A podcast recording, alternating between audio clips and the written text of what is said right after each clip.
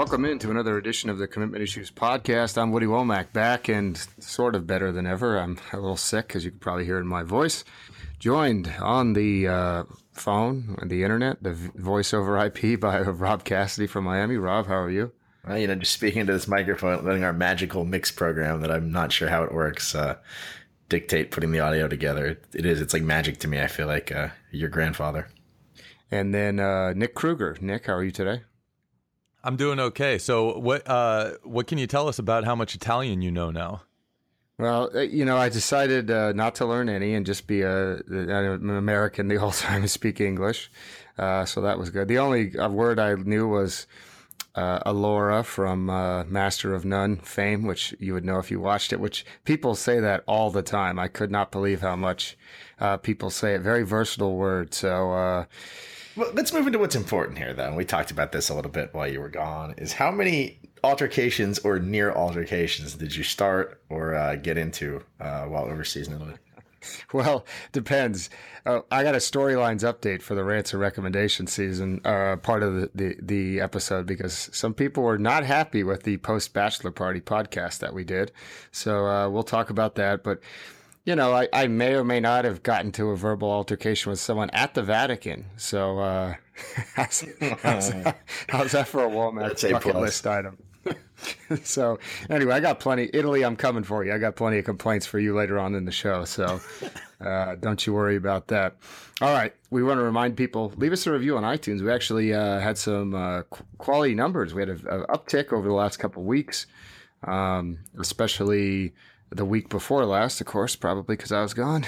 But, I think it's because I had the Oklahoma listeners. I posted it over on the Oklahoma board. They like the podcast over there, so I like to post it over there when we do it. All right, so everybody go to iTunes or Apple Podcasts, wherever you listen to podcasts. Leave us a review, tell a friend, subscribe, etc. Let's jump right into it. I have to go to the dentist as usual.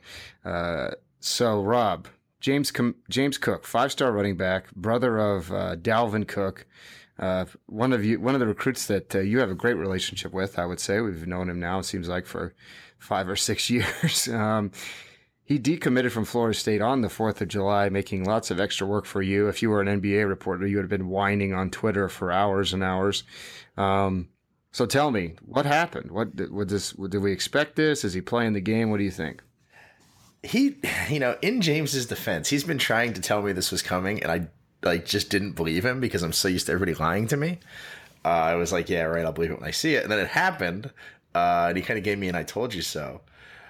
I still think, I mean, maybe this is naive of me at this point. All right, so let's break this down and look at it this way. So he decommits from Florida State because you have to assume, despite what he says, that, you know, the depth chart there is a little crowded, like it is. You've got your Cam Akers, you've got all kinds of other guys coming back. They took 2 5-stars in last year's class. So whatever James says, you know, that's fine, but that has to be at least part of it.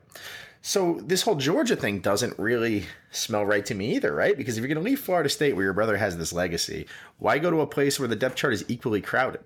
I think that if he is going to go anywhere, I think he's got 2-3 options really, is sign with somebody that we're not considering at all. Resign with Florida State, which I still think is probably the slight favorite.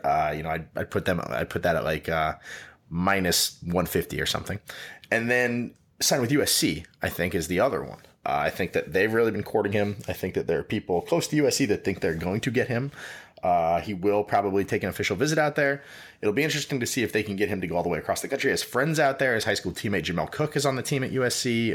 Pai Young, who he knows very well, plays at USC. So there's some precedence there from these South Florida kids going to USC, especially ones that are close with James Cook. So I think you'll see that in play. I think to some extent, he's a little bit shy about his brother's legacy. Like, we can put it in the Michael Jordan context, right? If you're Michael Jordan's kid, do you want to play basketball in North Carolina, even if you have the opportunity to? No matter what he does there, is he ever going to be Dalvin short of winning the Heisman Trophy? I think that's something that matters to him. And I don't know if you were sitting in on that conversation, but I kind of had that talk with him at the 5-star. And he was saying, you know, that is something that plays into kind of his skepticism about whether he wants to go to FSU or not.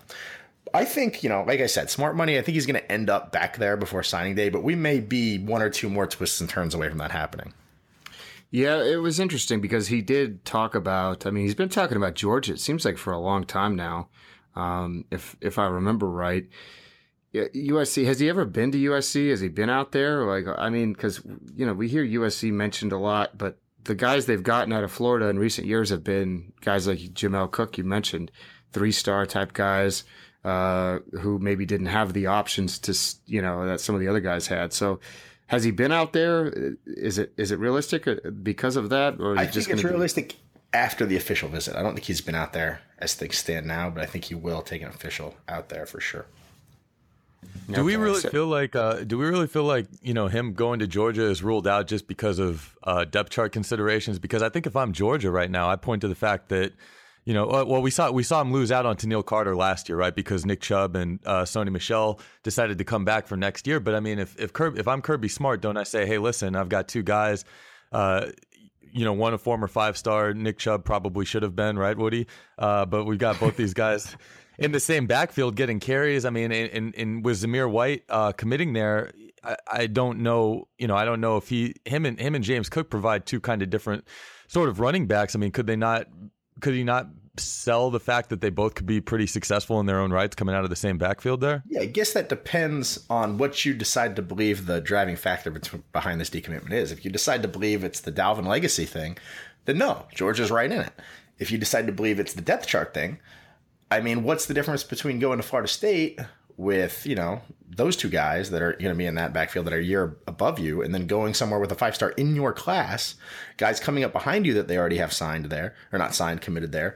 And then also a depth chart with guys on it. I think that if that is the really what's driving this, and I'm not sure if it is or not, then maybe Georgia's out. If not, if it is the Dalvin thing or some other hodgepodge of factors, then yeah, no, I don't think so, because he did like Georgia and he did visit there. And, you know, he did show up to the 5-star challenge in that Georgia sweatshirt, which I thought he was trolling a little bit. But no, I guess it turns out maybe not. Maybe he will land at UGA. But what's stopping him then? Why not just flip over there? If he was so sure he wanted to go to Georgia, why not just decommit and then the same day commit to Georgia? Yeah, so let's do a little prediction time. I'm going to say he ends up at Florida State. I mean, that's – sorry, Georgia fans, but and USC fans. But I, you know, we've been through this rodeo before with some other players. I'm picking the Noles. Nick, what do you think? I mean, if USC is a real contender, I'll go with USC because I feel like that the swag meter matches up with James Cook at USC there.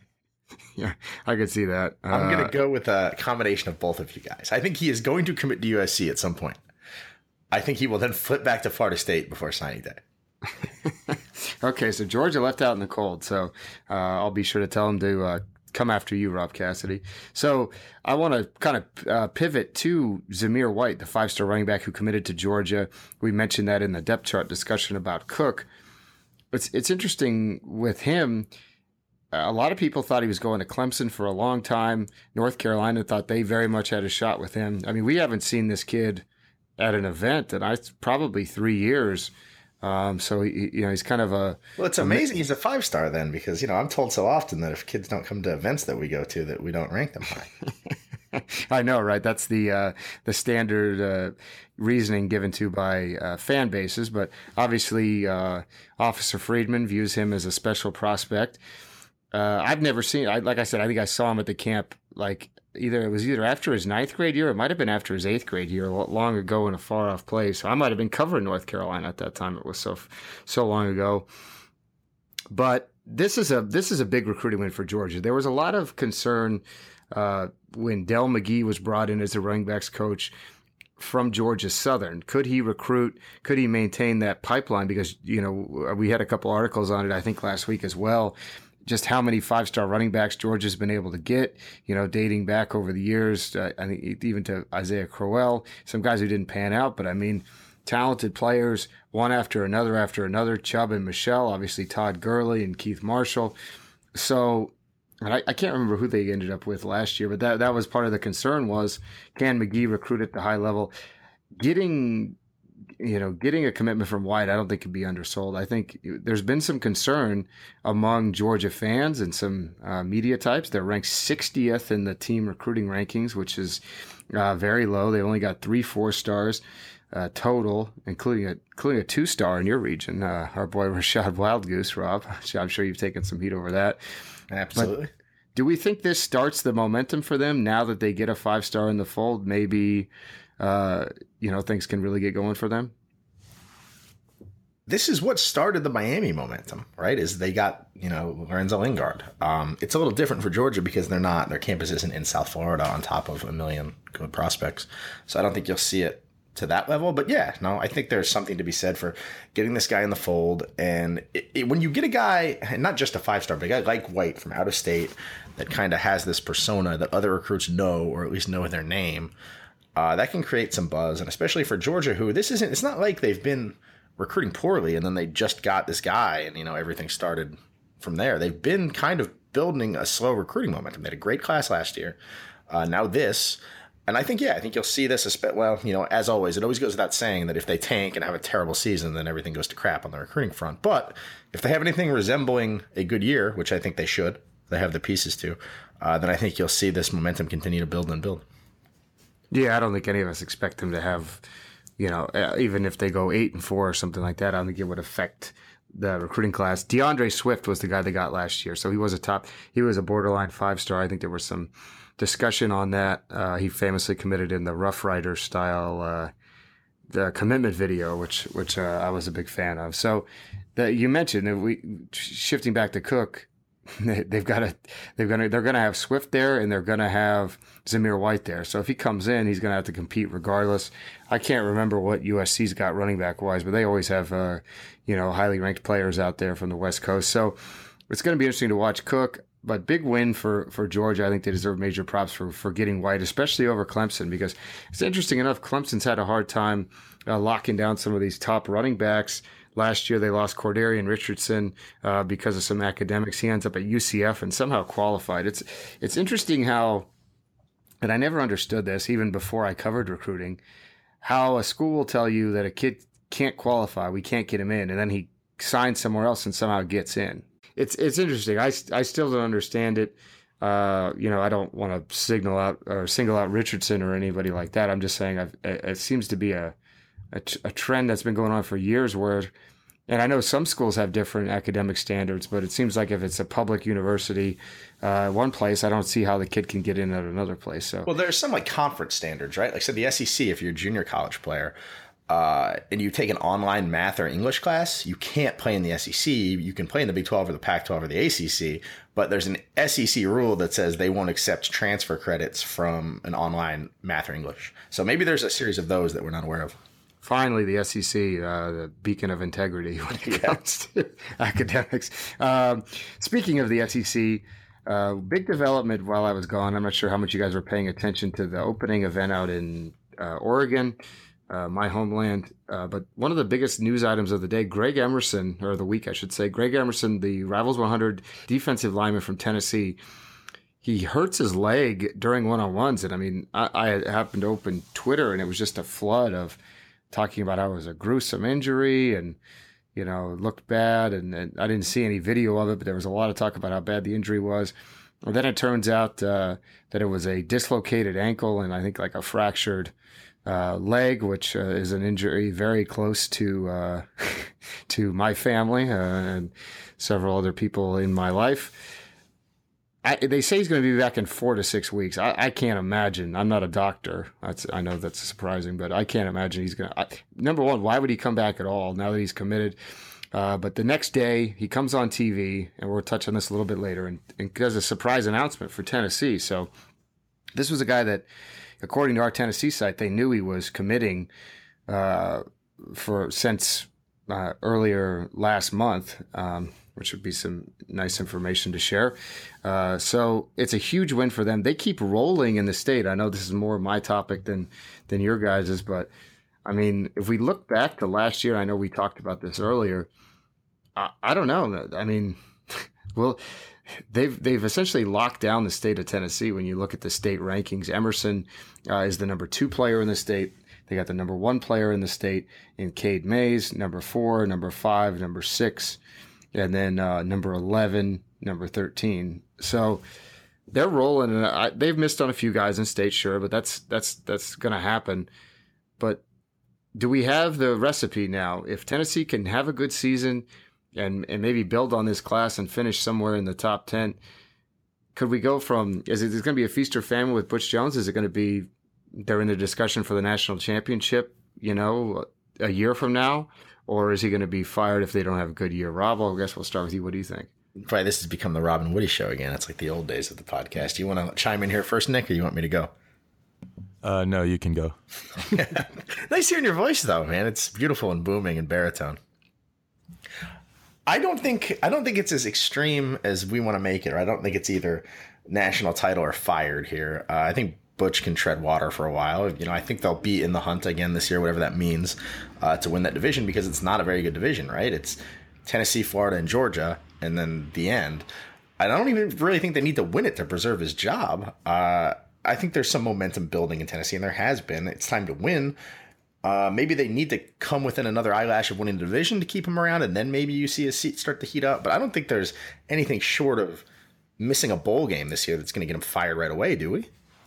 Well, and yeah, I think having this recruiting class really, really helps out a lot. It's one of those things where we've seen some of these schools in the past. I think we saw it at Miami a couple of years ago where they loaded up on recruits early because they were said, yeah, they did it crappy though. They just loaded up on anybody that would commit to them, so they would have 30 recruits, so no matter who they were. Yeah, they'd be in the top five. This is a good class. The average star ranking 3.5, which is pretty good. It puts them somewhere in the 20. Well, I think it's about 15 to 20 range in terms of star average, which is a stat to look at sometimes. Of course, Utah's only got 3 commits, and they're at an average of 3.67. So I don't know. I'm always curious. You know, the Tennessee fans, I know this might shock the two of you, sometimes they can get a little bit restless.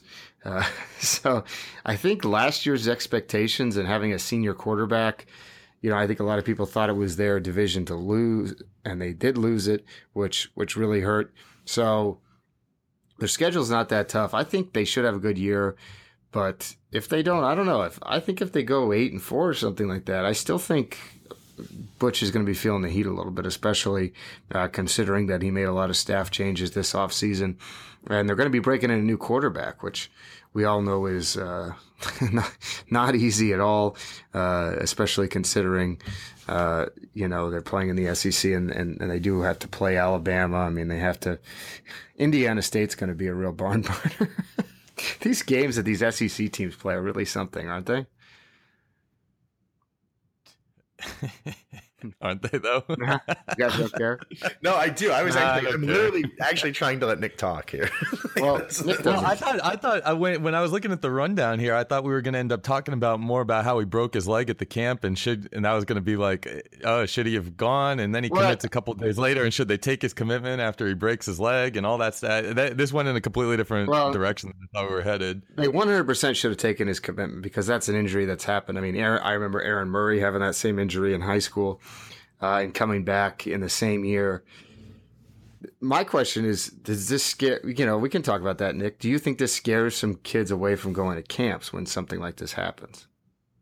No, but I think, you know, right before we came onto this podcast, and I'm still in the middle of a very spirited conversation on the Oklahoma State board about the relevance of camps and what it means for player evaluations and things like that. And, you know, I think fans will take a look at something like this and, you know, and kind of be all the more hesitant as to, you know, what the net gain is for kids to go to things like this. But, you know, truthfully, you can't tell. I mean, every single recruit that we cover wants to be at the opening, you know, and there's nothing you can tell anybody that's going to dissuade them from wanting to be there.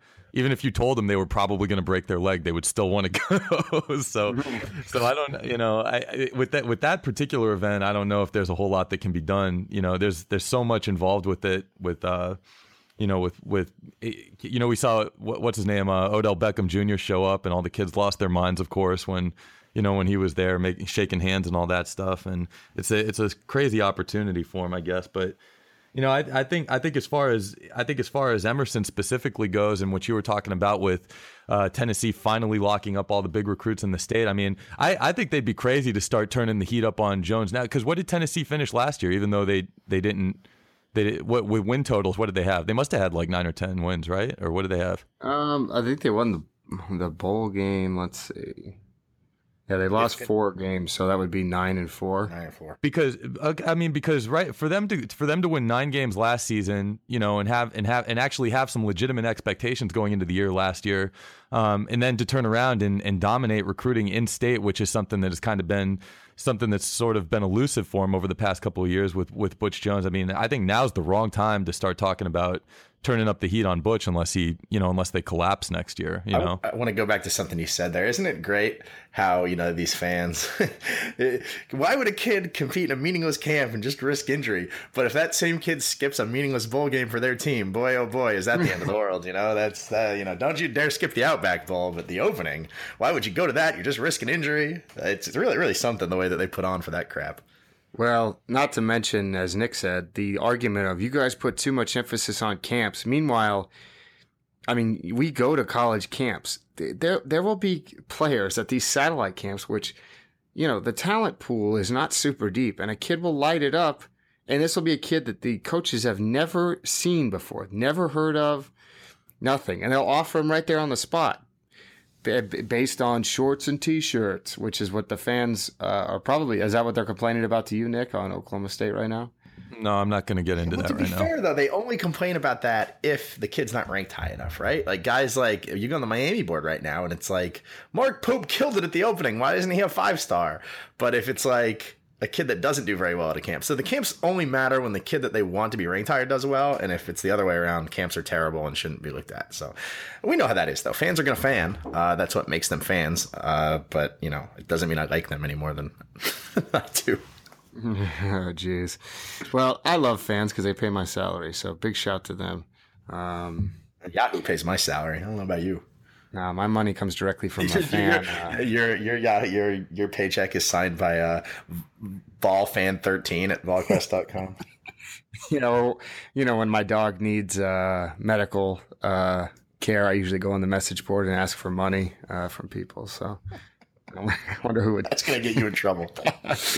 That's a deep reference. No one's going to catch that one. So, all right, moving on. Great job, Tennessee, getting Greg Emerson. I do anticipate Tennessee losing a couple commitments in the coming days, but you'll have to stay tuned to my Twitter feed, as people say, for that type of news.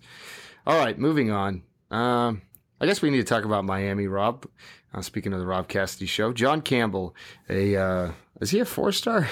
Yeah, he's right on the line. I get him mixed, confused with Ed Monchilis for some reason. But anyway, he's from Orlando. I think we've been expecting him to commit for quite some time to Miami, based on how much he was being hyped up to us by former Rivals employee Andrew Ivins when we were eating at some restaurant back in February.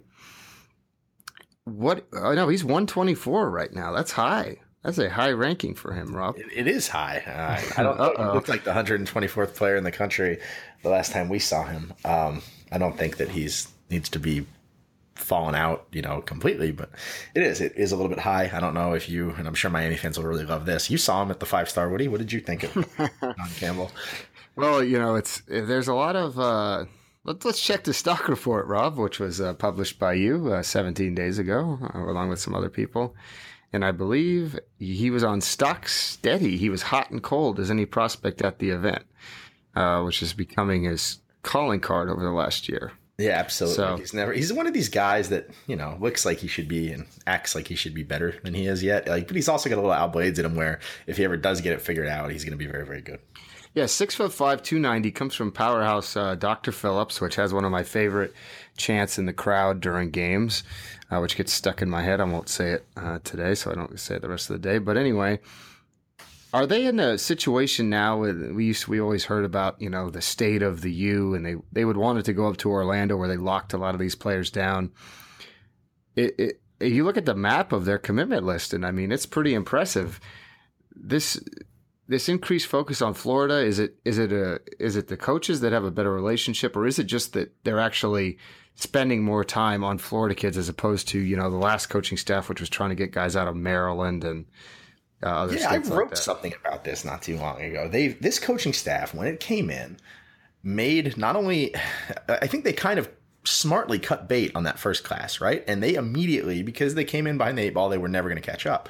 They immediately poured their resources into recruiting the class of 2018 in the state of Florida.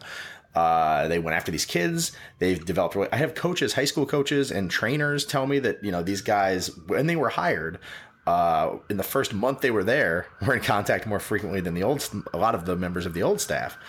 So this was always the plan. This isn't something they just fell into. As soon as they got hired, somebody in that office circled this class in this state as the time to really lock it down, and credit to them. They've done it. And I think they did it the right way. You know, they got that centerpiece early, whatever they did to get Lingard. Everybody knew him. And as soon as they saw a five-star come into Miami, which has not happened very, very frequently in the last, 5 years or so, everybody kind of perked up. I've always said that kids in South Florida, all things considered, want to go to Miami. Miami just hasn't been very good at giving them a reason to actually do it. I think that this is where they want to be. And if they improve on the field, which they still have to, they're still going to have to not, they're breaking in a new quarterback. They have to not crap the bed as well, like we said about Tennessee, in order to hang on to this whole class. There are certain guys they won't lose no matter what. I don't think Lingard's going anywhere. But they have to maintain some semblance of this momentum, I think, this fall. And if they do that, it might get pretty interesting for the years to come around here.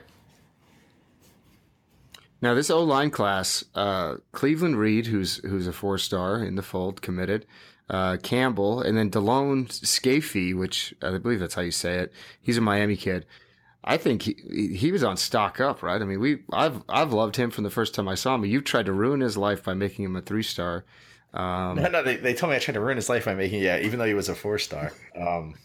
Are you going to unruin his? Will his life be unruined going forward, or where's the line of life ruining? He's a four-star right now, like, and his life is ruined, as I was told by many Miami fans.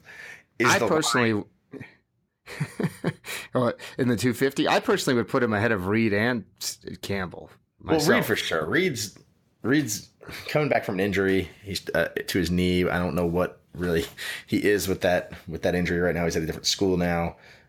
He may be going in the other direction, while Scafee is going up. And yet, like you said, he's been great. You want to talk about somebody that really surprised me, both at the regional camp and then at the national camp. He, Mike Farrell will tell you he's too short. That is, I guess, the only knock on him, because he pretty much dominated that whole camp, didn't he? Well, I don't even think Mike Farrell is that. I mean, me and him watched the, I guess the championship round of the big man challenge at the five-star challenge together. And, and Mike really was impressed with Scafee. Let's just say that if two people on this podcast hadn't pushed, Scafee would not have even been at that event. Boy, well, we had to really sell his case. Yeah. Well, I mean, he showed well for himself. Yes, so. He did. Yes, he did. All right. Well, so Rob can unruin his life, get him in the Rivals 250 at least. Great job by Miami. They keep rolling along. They are currently number one in the team rankings. So hard to argue about that. Let's take a poll. Where will Miami finish in the team rankings? I will be the homer here, and I say they hold on to it. I think they will be number one at the end of this. Wow. Holy cow. I don't know about that. My guess would be they'll finish top five. I have a hard time. I don't know if I should admit this. I get asked by fans all the time. I have no idea how to calculate the formula. So I don't know. I have a real tough time trying to figure out what's going to happen. They have 19 commits. We mentioned that star average, 3.89, which is currently number two. They got a sizable lead in the points, though. 300 points, almost 400 over Ohio State. So you make a good point. Alabama's been almost non-existent. We should probably write an article on that about, are they going to start recruiting well or not? They're number 50 in the team rankings. So I'm going to say no. Nick, what's your pick?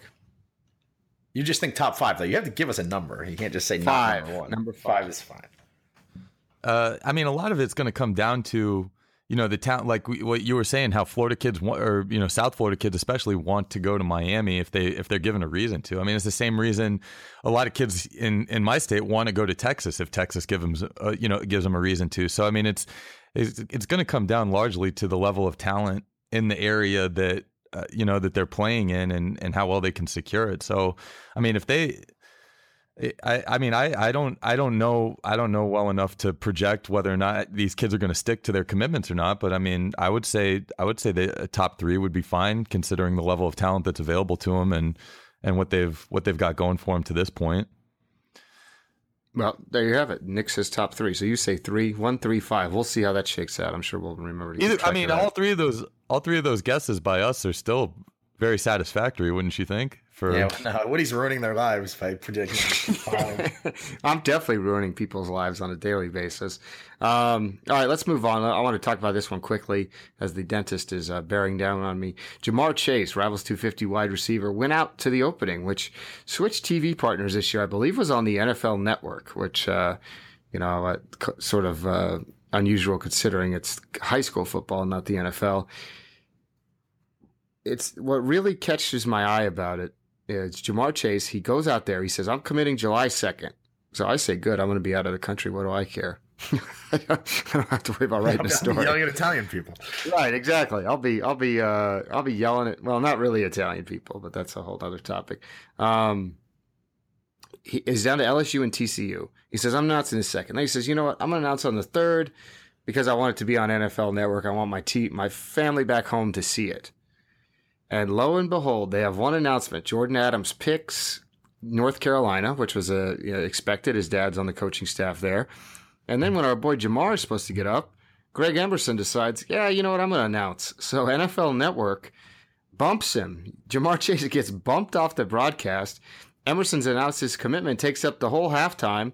They have to go back, cover the second half of the game, which is, it's not really...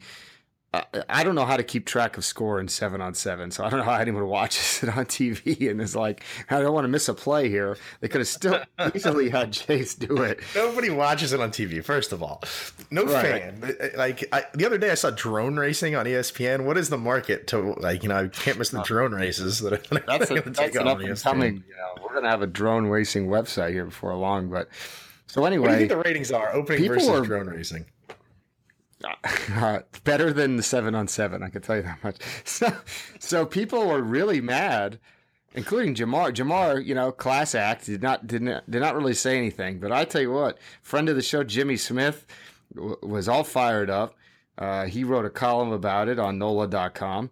Then I saw even Pro Football Talk, Mike Florio let him have it. I mean, it seemed like a lot of NFL people were taking shots at NFL Network for ruining the kid's moment, too. He ends up not committing now. I mean, imagine if you're a coach at TCU or LSU and you thought you were getting a commitment, and now NFL Network messes it up by blowing it. I mean, these kids are very sensitive about these announcements. For a lot of them, it's the biggest moment in their lives. So I tend to agree with the criticism of NFL Network. You got to just put the kid on. I mean, let him put on the hat and let him talk over the plays while they're running. I mean, it's not... This is not the Super Bowl. Nobody's, the only people that are watching, I guess, I guarantee you Jamar Chase's family would increase the ratings if they were all watching for him to commit. So shame on you, NFL Network. You blew it. Now I have to write a commitment story when Jamar Chase commits on Friday, which I believe is the projected new date. I think I'm going to project him to go to TCU. I do not have that confirmed. That's just an educated guess on my part, but he's one of these guys. I think I'm going to take the Rob route. I think he commits to TCU. I think he ends up signing with LSU before it's all said and done. So anyway, let's move on. No tweet of the week this week, unless you guys have anything. You guys got anything? Nah, I've been off of Twitter for a while, not really paying much attention because it's become a madhouse of old people dissecting memes. Nick, you got anything? I encourage people to look at my Twitter. I've been putting out a lot of really good video tweets here the past week. Yeah, hot content is coming out of Nick's feed. So let's jump right into rants and recommendations. Dun, dun, dun, dun, dun, dun, dun. All right, that's good sound. Let's let Rob start. Rob, you start and go ahead and talk for a minute, and because I need to save the last 5 to 10 minutes for me. I got a lot of stuff to talk about. Yeah, we'll do this quick because I kind of touch on it. It seems every week. This is kind of my my baby. It's just the example is you can't joke with anybody about college football anymore, especially not on Rivals.com message boards. Certainly not on Twitter. There is like a crossover between college football fan Twitter and everything is so serious Twitter that is unstoppable. I talked about this a little bit last week with the Missouri thing where I was joking about how underage drinking leads to being a serial killer, and half of the Missouri fans in the world told me how stupid I was and how crazy that is, when obviously I was joking, but college football fans don't understand jokes. This time it's the Texas fans where I came on, made a joke about an old post, told them about a new offer that they had made. in Florida, and then was like, you know, hope to see you guys soon. Kansas City barbecue's the best. This led to at least four people in this thread reporting me to the Texas, like the writers at the Texas site, and saying I should be fired because I'm not taking my job serious enough of reporting new offers, and I'm trolling them based on barbecue. And it's like, dudes, it's an offer to a high school kid in Florida, a scholarship offer. It's a 2-sentence message board post. It's not a post concerning a missile crisis in a foreign country. It's okay to laugh about football and barbecue. And both of those things combined are not the most serious things in the world. It's not like I tweeted out a WWE meme with CNN's face on it or something insane like that. It's more than a Texas fan issue, though. It's as sports fans in general, and I think this is for reasons that we could break down in the cultural podcast that we will one day do. I think the overlap between football, and maybe it's because of the way it's covered, and football fans being serious, and the way football is covered as being serious all the time, makes it lends itself more to football. But man, we as football reporters and as football fans, we need to just like learn how to not be serious about everything, especially recruiting. And maybe, just maybe, we'd stop calling each other names all day on the internet. Yeah, I mean, I appreciate the obviously. I really appreciate the candor of the fans. You know, they keep it interesting for us. Sure, but it's at the same time, laugh, you know, like that's right. I appreciate them too, and they do. They're the reason we have jobs, and I understand that. But geez, man, it's sometimes not everything is the end of the world. Right, exactly. Yeah, we can laugh, we can joke around, and there are a lot of fans. I mean, the Auburn side is the king of the one-liner. They love making jokes over there. I think Tennessee's good too, to a certain extent. They do all right as far as, you know, laughing about things and not taking everything so serious all the time. Right, exactly. So, good rant by you, Nick. What do you got on the agenda? Well, you guys know it's summertime, obviously. It's getting a little warmer out. We're all finding our ways to lazy rivers and streams, to tube and pools, things like that. So pools. And my first summer pool experience came over the weekend. Went out there. There's a at the place that I live, there's a community pool. There's two, actually, but one of them in particular has one of those infinity walls, a nice view of the green belt. You know, very scenic, very nice. Kind of a smaller pool though, and it fills up quickly with a lot of the people that live here going out there to hang out. So my thing is like, here's the deal: we're all out there having a good time. We're all out there to relax, enjoy ourselves.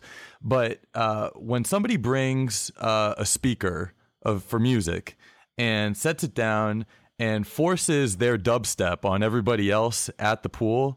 You know, I know it's kind of like a party atmosphere, but you know, we gotta slow our roll before forcing, you know, our personal tastes on everybody else without kind of taking the pulse of the rest of the crowd there, you know? So, you know, I'm just saying, like, what kind of pool is it? Are we talking? And this will lead me to be outraged or not so outraged. Are we talking this is like one of these like pool party pools where it's mainly like between 20 and 30-year-old hard bodies out there jamming? Or is this like family pool where, you know, Joe and Jane Smith may bring their toddlers? What are we talking about is the scene here? Well, it was a mix. And it's like I said, the pool's not very big. So like being on one end or the other, you're still subjected to, you know, whatever it is that's blasting on the little speaker that the dude brought. So you know, I'm just saying there were some people there trying to like sunbathe and read. And it's like, if I show up there and I'm trying to catch a tan and read a book, you know, and kind of relax a little bit, and some dude posts up right next to me in the chair and starts blasting dubstep, you know, that's going to hinder my comprehension of the book that I'm reading. So. Well, and I'm saying, I was saying like there's apartments that have like a nice view of the pool, a nice view of the scene that I just described, and I could just imagine like when you're moving into that place, you're like, oh man, this is a great situation for me. And then summer rolls around, and then for 12 hours a day, you're listening to the Jersey Shore soundtrack while you're trying. In defense of dubstep bro, there are pools that beg for dubstep bros, right? Like you said, it's all about taking the temperature of the pool. If you're looking around and it's all, you know, 20-some-year-olds. I think it's cool to, and nobody's reading, you know, whatever The Paris Wife or whatever the new hot novel is these days. It's okay to turn up the dubstep, I think. But no, you got to read the room. You're right. The greater point is like, if you want to come and you want to sit by yourself and you want to listen to that music, we all got headphones. You know what I'm saying? Like, you can listen to headphones and it's not going to bother anybody. But when you come and you're trying to have a conversation with your friends, and then some guy sits right next to you on the chair and starts blasting that music, and you know it's like, bro, I'm here to have a good time, and you're killing my buzz. You know, what am I supposed to do about that? So I went underwater for a long time. You're telling the wrong person about bringing headphones, because Rob Cassidy has never brought a pair of headphones to a media workroom in the 5 years I've known him. I just forget them or lose them. That's true. That's absolutely true. Yeah, so basically, when I check the media workrooms, I just put on my dubstep as loud as I can, and that's my writing music. You're talking to a person who lives in Atlanta, so I get to hear plenty of music on speakerphone and things of that nature on a regular basis, no matter where I am. So, I agree with Nick. Actually, you said earlier you thought we were going away. I thought we were talking about pool, like billiards, when I saw it here on the spreadsheet. So we'll have to touch on that pool etiquette on another episode, because I know there's been some controversy over use of the bridge and things like that. So. At least 1 foot on the ground, right? Dude. Oh, I don't even know anybody that uses the bridge. Like, if I'm playing pool, I can't remember the last time I saw somebody pull the bridge out. This is like the only person in the world that would have a complaint about the bridge in a pool game is Woody Womack. All right, so now it's my turn. So, as some of you might remember, dating back to April, we had an episode where I had gone to a bachelor party that was very poorly organized. Rob, being the bachelor party king, chimed in on it. And you guys, what did you guys say to me after we recorded that? I believe Nick. I think I told you that they were going to hear it and be mad. Well, I seem to remember you guys telling me, "Oh, that was it. I thought you were going to be more angry than that." Wasn't that the general consensus among the two of you? Yes. All right, well, guess what? They were mad anyway, even though I held it back. Now, the question is, I think probably 25% of the people at the bachelor party listened to it, and then it was a word-of-mouth situation. So anyway, needless to say, I was fully prepared to really fire shots on the topic because I did hold back when we talked about it originally. And I was mad when I did have to Venmo the money for a place I didn't stay in. And I made a few references to that throughout the week. The wedding was great in Italy, by the way. I highly recommend somebody getting married there and me not paying for it.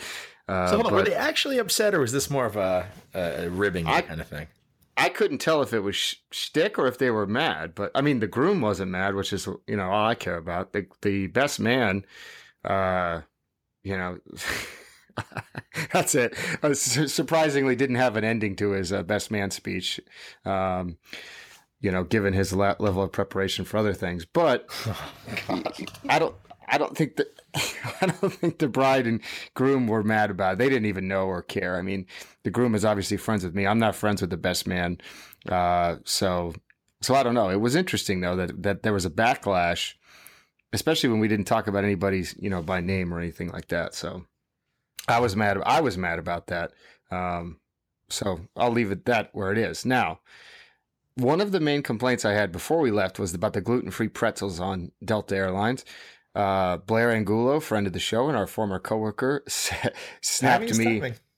Yeah, timing is timing. Blair is probably our most loyal listener, along with Corey Gibson. I would say those two, I guarantee you, listen to every episode. Blair listens to it wire to wire. I think Corey does as well. Most of other people check in and out. So big shout to them for listening quite a bit. Not only on this flight back from Italy was I given gluten-free pretzels. I said, "Hey, can I get some of the almonds?" And they said, "Oh, there's one person on the plane who has a peanut allergy, so we won't be serving almonds today." Now you're treading into some dangerous territory here. But peanut allergies don't exist. Google it. We all know, ask Carl Bleich about when he was allergic to wheat, and I fed him wheat secretly, and nothing happened. Hold on, wait a minute. Are you alleging that nobody is allergic to peanuts? Like, yes. So when these children, their parents are just making this up to be overprotective? I'm asking because I seriously don't know. I'm not trying to. Well, you get it. You probably can't even give your You probably can't even give your children a peanut butter and jelly sandwich to send them to school with under today's conditions. I don't. Yeah. See, I don't. I obviously don't understand the inner workings, but I mean, that's. Are you saying that this is like a gluten thing, like where it really doesn't exist? Yes. Hold on. And now I'm going to do some Googling. This is peanut allergy truthering, Womack. That's what this is. Yeah. Guess what? The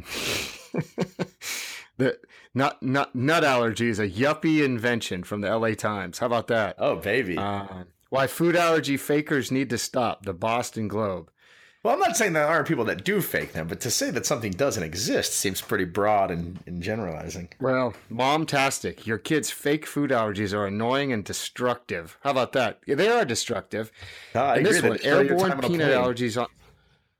Right. Airborne peanut allergies on flights are a myth, scientists claims. So is an almond a peanut also? Is that, you know, I'm telling you, I don't know anything about peanut allergies. Well, anyway, it's out of control. What next? We're just going to have bags of air. We can't have water. I'm allergic to water. So that's number one. Number two, you know, I obviously visited a lot of tourist areas when I was in Italy, but guess what? Every single place now in Italy, Rob, your motherland, has gluten-free pizza. Look, man, on the sign. Gluten-free options available. I've said a number of times that the pizza that I had in Italy was nowhere near as good as even the mediocre pizza I've had in the United States. There's good food in Italy. I just don't think that the pizza over there is very good. Well, friend of the show, Kevin Nicola, boy, it's shout out central today, who was one of the people in question regarding the controversy about the bachelor party. He said the same thing. He said, I saw an ad for Domino's. I can't wait to get there and have some Domino's pizza now that, because this pizza in Italy sucks. I personally like the pizza in Italy. Rant number three. There's no pizza cutters in the entire country. You get a whole pizza, you get a 12-inch pizza. You got to cut it with a fork and a knife. Yep. I mean, are they not available? Is it something that people are against? I always wondered when I have relatives from out of the country come here and they eat pizza with a fork and a knife, and I tell them to eat it like a man. Now I know they're used to not getting cut pizza. They think that we're slobs for not eating it with a fork and a knife. If you're going over there and you cut it into your typical triangle pizzas, then you fold it like I tend to do, they look at you like you're just jamming. And I can understand, I guess, from a cultural perspective, looking at us, the people, the pizza folders of the world, jamming it into their gullets like slobs. I mean, I guess if you don't know any better, it probably does look that way. Yeah, so you know, I don't know what else you want me to complain about Italy. I really liked it. I found it pretty clean, not a lot of graffiti, which can be seen in some of the other European countries I've been known to frequent. Greece, I'm talking to you. I like drive. I drove there. I had a great time driving. You know, there were no cops out on the roads. There were a lot of military people with AK-47s at the various tourist sites, which I found a little bit. I don't know, ominous or whatever, but for the most part, Italy gets two thumbs up. I would tell people, and Rob, you and I talked about this, you got to avoid going in the summer during the peak tourist season. Rob and I are both bad tourists. We're grumpy, we're grouchy, and we don't like to wait in line. So, you know, that's on me, coach. I didn't realize that it was going to be like that. So anyway, I like what you say. I don't know what you want me to complain about Italy. I don't think Italy was going to complain about it. And let me just tell you, there's got to be. We could probably do a season of this podcast with Woody complains about Italy or Woody complains about European culture. Well, guess what? You know, you're talking to a man who is a borderline European citizen of the European Union, which we'll save that for another podcast. So I have to cut him some slack. It was expensive, though. You know, like I said, if you say I'm flipping a coin between Italy and Greece, obviously I'm biased. I would say go to Greece, and your euro will go a little bit farther there than it did in cities like Rome. But I really enjoyed Florence. Wedding was terrific. Big shout to the bride and groom, Zach and Jen, who Jen definitely doesn't listen to. Jen doesn't listen to me when I talk in person. She's already achieved the elite status of tuning me out when I talk, much like the two of you are great at doing. So big shout to her. My complaint about Italy, I went there when I was in seventh grade, is how many places made you pay to use the bathroom during the day. Did you have to do that still? Yeah, forget about that. Well, There, you know, the bathrooms. Let's just say I went to the bathroom in the streets multiple times when I was there. So, you know, the Spanish Steps. They may plug your nose as you're walking through on your way to the Spanish Steps because there's nowhere to go to the bathroom, flat out. And there's a million tourists. I would have gladly paid, but I couldn't even find the pay bathrooms. So, you know, I agree with you on that one. So what do you say, boys? I think that wraps it up. I'm late for the dentist. Glad to be back. We're working on a few new exciting projects, which we haven't even told Nick about. So Rob and I are scheming very, very heavily, trying to get some new things into work. So I'll be out next week watching the All-Star game, so it'll be you two. All right. Thanks for listening. Big shout to M. Deuce. He's having a great time on his vacation in Washington. Play us out, my man. Review the podcast on iTunes.